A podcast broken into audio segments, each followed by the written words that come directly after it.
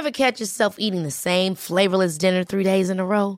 Dreaming of something better? Well, HelloFresh is your guilt-free dream come true, baby. It's me, Kiki Palmer. Let's wake up those taste buds with hot, juicy pecan-crusted chicken or garlic butter shrimp scampi. Mm. Hello Fresh. Stop dreaming of all the delicious possibilities and dig in at HelloFresh.com. Let's get this dinner party started. I'm Sandra, and I'm just the professional your small business was looking for. But you didn't hire me because you didn't use LinkedIn jobs. LinkedIn has professionals you can't find anywhere else, including those who aren't actively looking for a new job but might be open to the perfect role, like me. In a given month, over 70% of LinkedIn users don't visit other leading job sites. So if you're not looking on LinkedIn, you'll miss out on great candidates like Sandra. Start hiring professionals like a professional. Post your free job on linkedin.com/achieve slash achieve today. Millions of people have lost weight with personalized plans from Noom, like Evan, who can't stand salads and still lost 50 pounds. Salads generally for most people are the easy button, right? For me, that wasn't an option. I never really was a salad guy. That's just not who I am. But Noom worked for me. Get your personalized plan today at Noom.com. Real Noom user compensated to provide their story.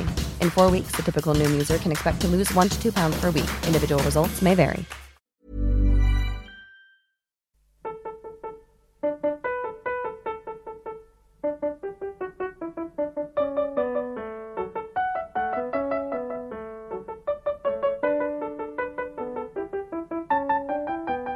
La Bibbia.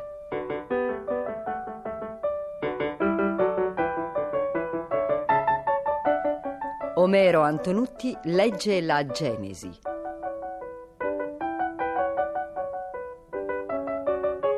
Esegesi biblica di Gianfranco Ravasi, a cura di Corrado Caselli e Guido Gola.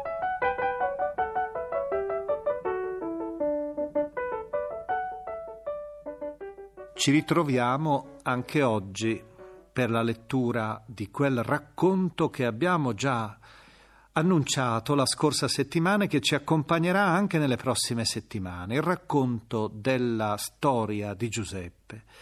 Questa storia che d'altra parte ha una grande letteratura alle spalle, ha una vicenda potremmo dire quasi continua nell'interno dei secoli perché molti scrittori, pittori, persino musicisti sono stati quasi abbacinati da questo racconto che ha in sé una immediatezza, una forza narrativa unica. Tuttavia il capitolo che ora leggeremo, a cui vorrei soltanto dedicare un cenno, è un capitolo sconcertante e riguarda invece un'altra storia, è quindi una specie di oasi nell'interno del racconto. Riguarda il rapporto tra Giuda e sua nuora Tamar. Egli ha un rapporto sessuale con lei, confondendola, come vi accorgerete, scambiandola con una prostituta, proprio perché Tamar si è rivestita da prostituta per poter realizzare il suo desiderio di avere un figlio, perché suo marito era morto era morto quando era ancora in giovane età e secondo una legge che viene chiamata legge del levirato, il suo fratello, il fratello del marito, non l'aveva presa in moglie come imponeva la legge, l'antica legge, per darle un figlio. Infatti noi sappiamo che nell'interno dell'antico Oriente la legge del levirato era fatta per assicurare una discendenza anche a coloro che erano morti senza avere figli. Ed ecco allora questa legge che imponeva al parente più prossimo di riprendere la vedova e di dare ad essa un figlio. Quel figlio non sarebbe stato del parente più prossimo, sarebbe stato invece del morto, attribuito al morto, proprio per potergli continuare l'eredità.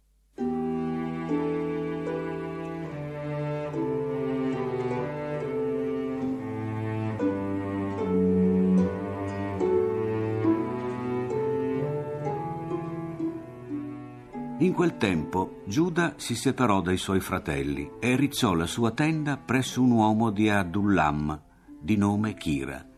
Qui Giuda vide la figlia di un uomo cananeo che si chiamava Sua. Se la prese in moglie e si unì a lei. Essa concepì e partorì un figlio, che egli chiamò Er. Poi concepì ancora e partorì un figlio che chiamò Onan.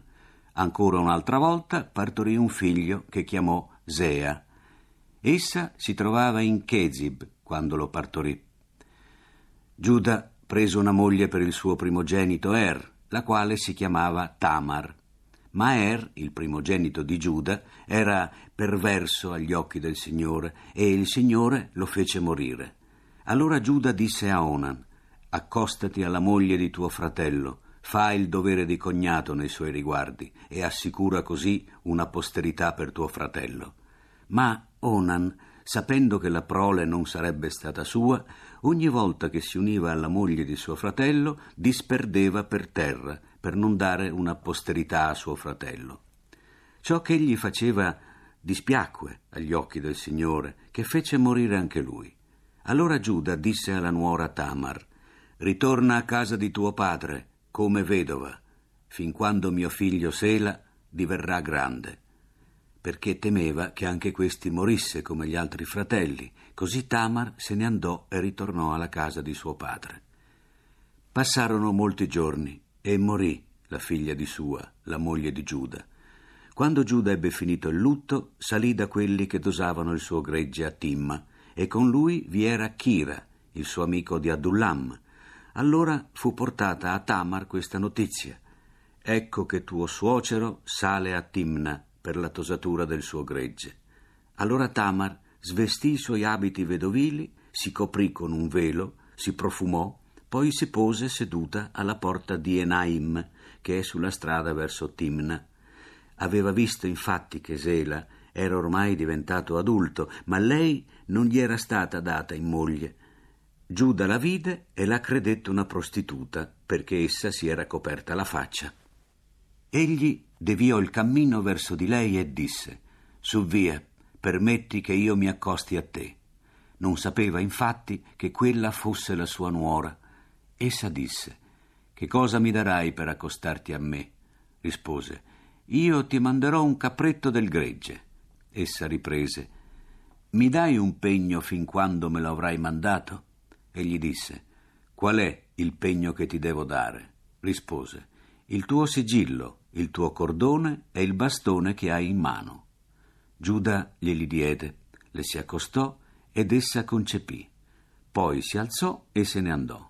Si tolse di dosso il velo e si rivestì dei suoi abiti vedovili. Giuda poi mandò il capretto per mezzo del suo amico di Abdullam per riprendere il pegno dalle mani di quella donna, ma quello non la trovò. Domandò agli uomini di quel luogo Dov'è quella prostituta che stava in Enaim sulla strada? Essi risposero Non c'è stata qui nessuna prostituta sacra. Così tornò da Giuda e disse Non l'ho trovata, e anche gli uomini del luogo dicevano Non c'è stata qui nessuna prostituta sacra. Allora Giuda disse Si tenga per sé il pegno, altrimenti ci esporremo al ridicolo. Vedi bene che le ho mandato questo capretto, ma tu non l'hai trovata. Ora avvenne, circa tre mesi dopo, che fu portata a Giuda questa notizia. Si è prostituita tua nuora Tamar, e anzi è incinta in conseguenza della sua prostituzione. Giuda rispose, conducetela fuori e sia bruciata. Mentre la si faceva uscire, essa mandò a dire al suocero, l'uomo a cui appartengono questi oggetti mi ha reso incinta. E aggiunse, ti prego, riscontra di chi siano questo sigillo, questi cordoni e questo bastone. Allora Giuda li riconobbe e disse, Essa è più giusta di me, infatti è perché io non l'ho data al mio figlio Sela. E non ebbe più rapporti con lei. Quando essa fu giunta al momento di partorire, ecco che aveva nel ventre due gemelli. Durante il parto uno di loro mise fuori una mano e la levatrice prese un filo scarlatto e lo legò attorno a quella mano dicendo È questo che è uscito per primo. Ma quando questo ritirò la mano, ecco che uscì suo fratello. Allora essa disse Come ti sei aperto una breccia? E lo si chiamò Perez. Poi uscì suo fratello, che aveva il filo scarlatto attorno alla mano, e lo si chiamò Zerak.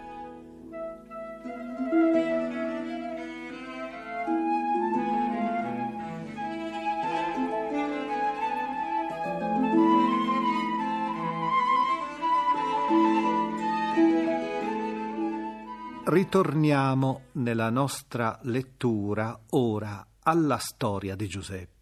Giuseppe viene condotto, venduto dai fratelli, come ben sappiamo, viene condotto in Egitto. E un capo delle guardie, un egiziano, Potifar, il nome è effettivamente egiziano, lo ha come suo servo e qui noi sappiamo avviene quella famosa scena di seduzione che è eh, indubbiamente una componente anch'essa entrata nella storia dell'arte. La donna straniera a parole seducenti abbandona il compagno della giovinezza e dimentica l'alleanza col suo Dio. Così il libro dei proverbi dipinge la donna pagana e adultera che attrae a sé l'uomo avviandolo su una strada di adulterio. Or Giuseppe, sentiremo, era bello di forma e bello di aspetto, dice il racconto del capitolo 39.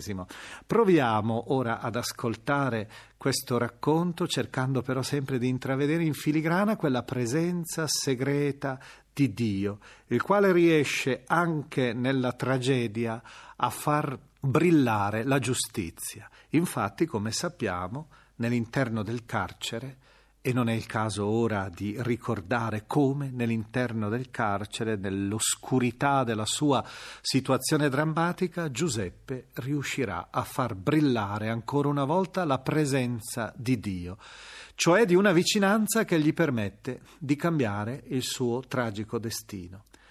Sentiamo questo racconto così vivo che passa dalla luce di un palazzo alla profondità della tenebra di un carcere egiziano. Siamo nel capitolo 39 della Genesi.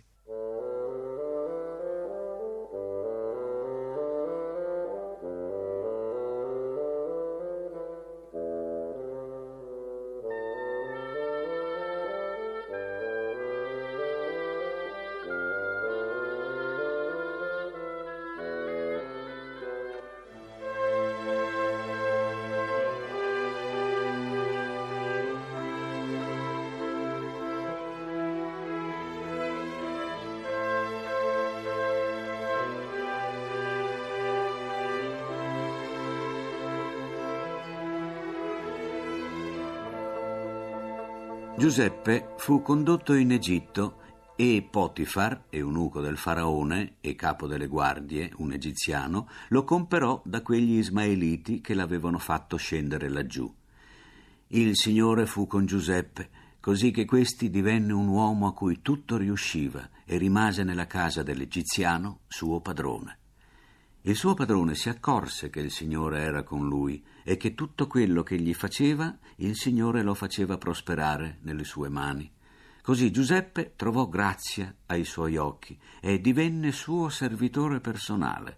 Anzi, egli lo nominò soprintendente della sua casa e gli diede in mano tutti i suoi averi e da quando l'ebbe fatto soprintendente della sua casa e di tutti i suoi averi, il Signore benedisse la casa dell'egiziano per causa di Giuseppe, e la benedizione del Signore fu su tutto quello che aveva in casa e nella campagna.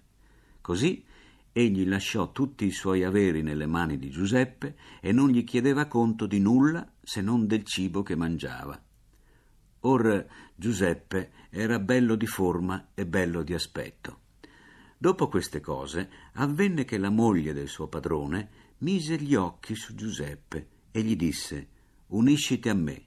Ma egli si rifiutò e disse alla moglie del suo padrone Vedi, il mio signore non mi chiede conto di quanto è nella sua casa e mi ha dato in mano tutti i suoi averi. Egli stesso non. Planning for your next trip? Elevate your travel style with Quince. Quince has all the jet setting essentials you'll want for your next getaway, like European linen, premium luggage options, buttery soft Italian leather bags, and so much more. And is all priced at 50 to 80% less than similar brands. Plus, Quince only works with factories that use safe and ethical manufacturing practices. Pack your bags with high-quality essentials you'll be wearing for vacations to come with Quince. Go to quince.com/pack for free shipping and 365-day returns. Ever catch yourself eating the same flavorless dinner three days in a row? Dreaming of something better? Well, HelloFresh is your guilt-free dream come true, baby. It's me, Kiki Palmer. Let's wake up those taste buds with hot, juicy pecan crusted chicken or garlic butter shrimp scampi. Mm. Hello Fresh.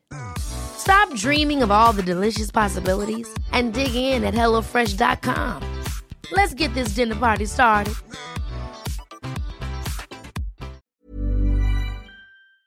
Conta più di me in questa casa e non mi ha proibito nulla se non te per il fatto che sei sua moglie. E come potrei fare questo grande male e peccare contro Dio? E benché ogni giorno essa ne parlasse a Giuseppe, egli non acconsentì a unirsi a lei, a darsi a lei. Un certo giorno egli entrò in casa per fare il suo lavoro, mentre non vi era in casa nessuno dei domestici. Essa lo afferrò per la veste dicendo Unisciti a me. Ma egli le abbandonò tra le mani la sua veste, fuggì e uscì fuori. Allora essa, vedendo che egli le aveva lasciato tra le mani la veste ed era fuggito fuori, chiamò i suoi domestici e disse loro Guardate, ci ha condotto in casa un ebreo per scherzare con noi. Mi si è accostato per unirsi a me, ma io ho chiamato a gran voce. Allora lui, appena ha sentito che alzavo la voce e chiamavo, ha abbandonato la sua veste presso di me ed è fuggito fuori. Poi essa tenne accanto a sé la veste di lui finché il suo signore non fu tornato a casa. Allora gli disse le stesse cose in questi termini. È venuto da me quel servo ebreo che tu ci hai condotto in casa per scherzare con me, ma come io ho alzato la voce e ho gridato, ha abbandonato la sua veste presso di me ed è fuggito fuori. Quando il padrone udì le parole di sua moglie, che gli parlava in questi termini, è proprio così che mi ha fatto il tuo servo, si accese d'ira, e il padrone di Giuseppe lo prese e lo mise in prigione nel luogo dove il re detiene i carcerati. Così egli rimase là in prigione. Ma il Signore fu con Giuseppe e lo rese oggetto di benevolenza, facendogli trovare grazia agli occhi del direttore del carcere. Così il direttore del carcere affidò a Giuseppe tutti i detenuti che erano nella prigione e tutto quello che si faceva là dentro lo faceva lui.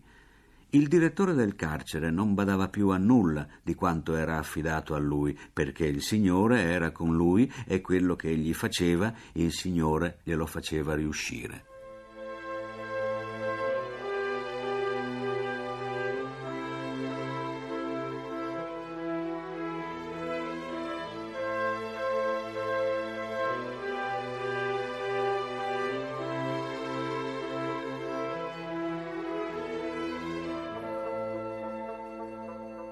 Giuseppe è presentato come colui che sa interpretare i sogni. Noi abbiamo dei manuali, persino nell'antica cultura egiziana, ma anche mesopotamica, sulla oniromanzia, cioè sull'interpretazione dei sogni, perché si immaginava che i sogni fossero come non semplicemente una pallida fantasia o un deposito del nostro inconscio, erano considerati invece come delle rivelazioni divine, dei canali di comunicazione del divino. Ecco, Giuseppe interpreterà i sogni di due personaggi che sono in carcere con lui, dei quali annuncerà il grande futuro diverso destino, destino glorioso per l'uno, destino tragico per l'altro. Ascoltiamo comunque il racconto nella sua integrità, il capitolo quarantesimo e alla fine ascoltiamo anche quella nota, ricordiamo quella nota, il capo coppiere, colui che viene eh, salvato e che il sogno di Giacobbe ha definito nel suo destino di gloria, il capocoppiere non si ricordò però di Giuseppe e lo dimenticò laggiù nel carcere, ma non sarà per sempre.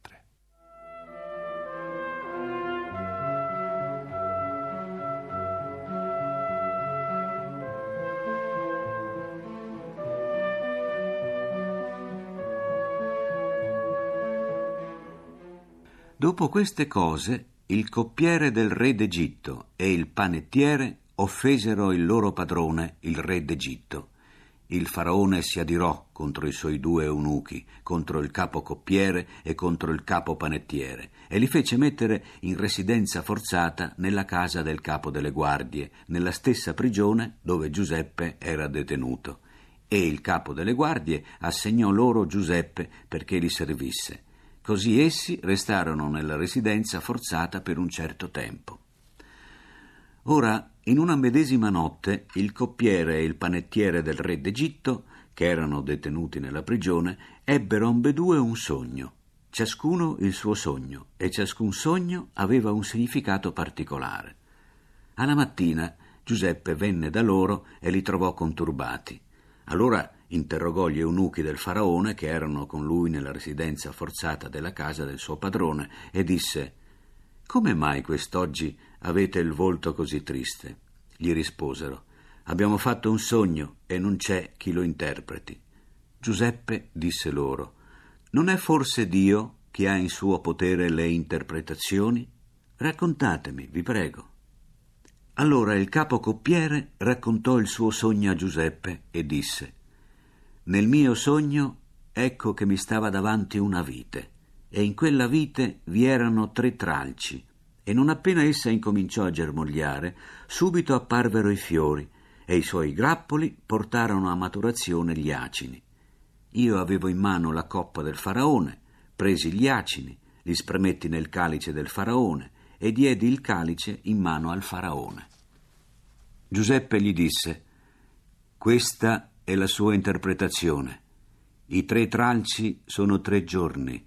Dopo tre giorni il faraone solleverà la tua testa e ti restituirà nella tua carica, e tu porgerai la coppa in mano del faraone secondo la consuetudine di prima, quando eri il suo coppiere. Ma tu ti vorrai ricordare di me quando sarai felice? Ti prego, fammi questo atto di benevolenza, ricordami al faraone e fammi uscire da questa casa, perché io sono stato portato via ingiustamente dal paese degli ebrei e anche qui non ho fatto nulla perché mi mettessero in questa fossa. Allora il capo panettiere, vedendo che aveva interpretato in senso favorevole, disse a Giuseppe Quanto a me, nel mio sogno, mi stavano sulla testa tre canestri di pane bianco e nel canestro che stava di sopra vi era per il faraone ogni sorta di cibi, quali vengono preparati dai panettieri, ma gli uccelli li mangiavano dal canestro che avevo sulla testa.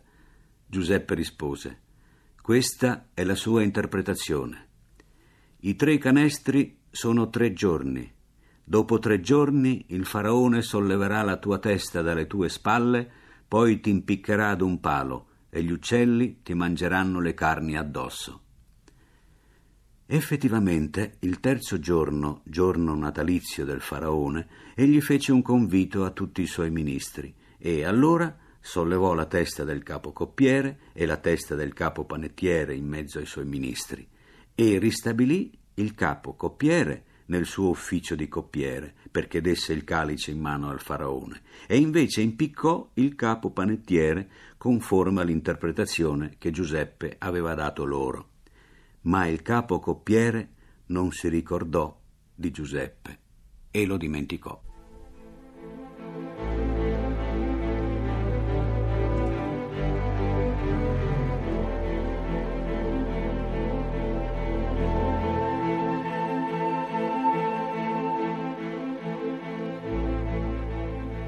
La Bibbia e la musica.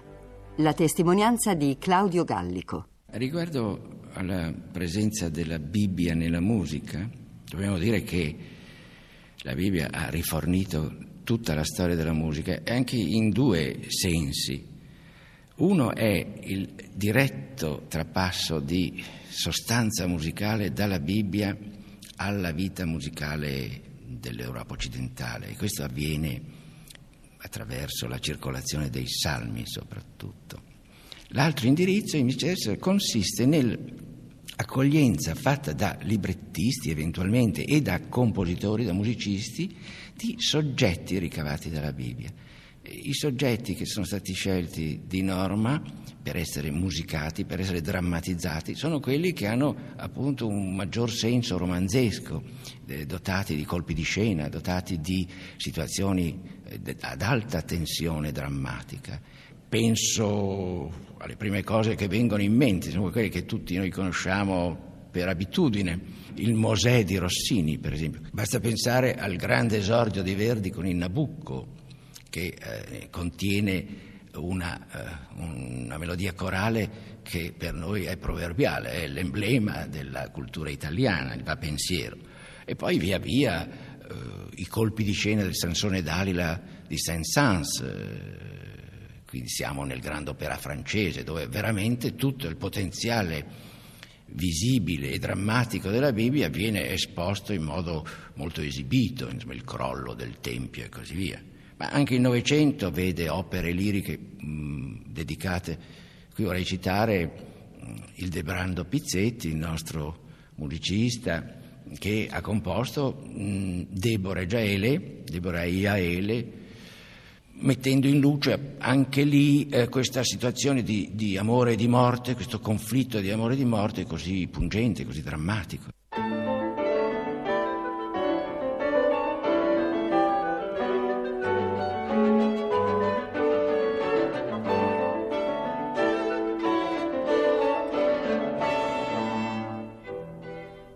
Abbiamo trasmesso la diciannovesima puntata de La Bibbia Esegesi biblica di Gianfranco Ravasi.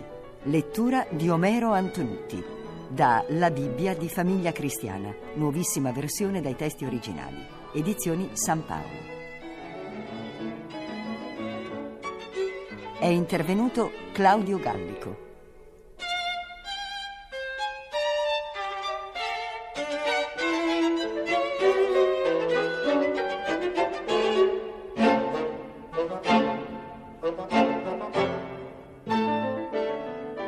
Consulente musicale Nicola Pedone.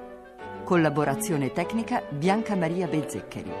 Coordinamento Lucia Maroli Ponciroli.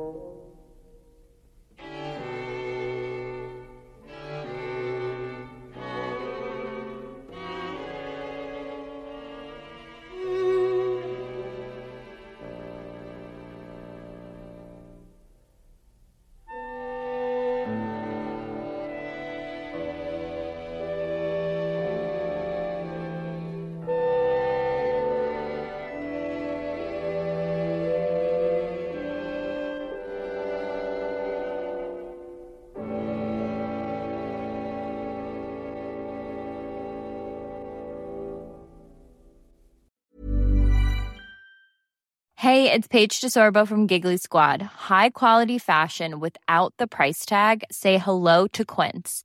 I'm snagging high-end essentials like cozy cashmere sweaters, sleek leather jackets, fine jewelry, and so much more. With Quince being 50 to 80% less than similar brands. And they partner with factories that prioritize safe, ethical, and responsible manufacturing. I love that. Luxury quality within reach. Go to quince.com slash style to get free shipping and 365 day returns on your next order. Quince.com slash style.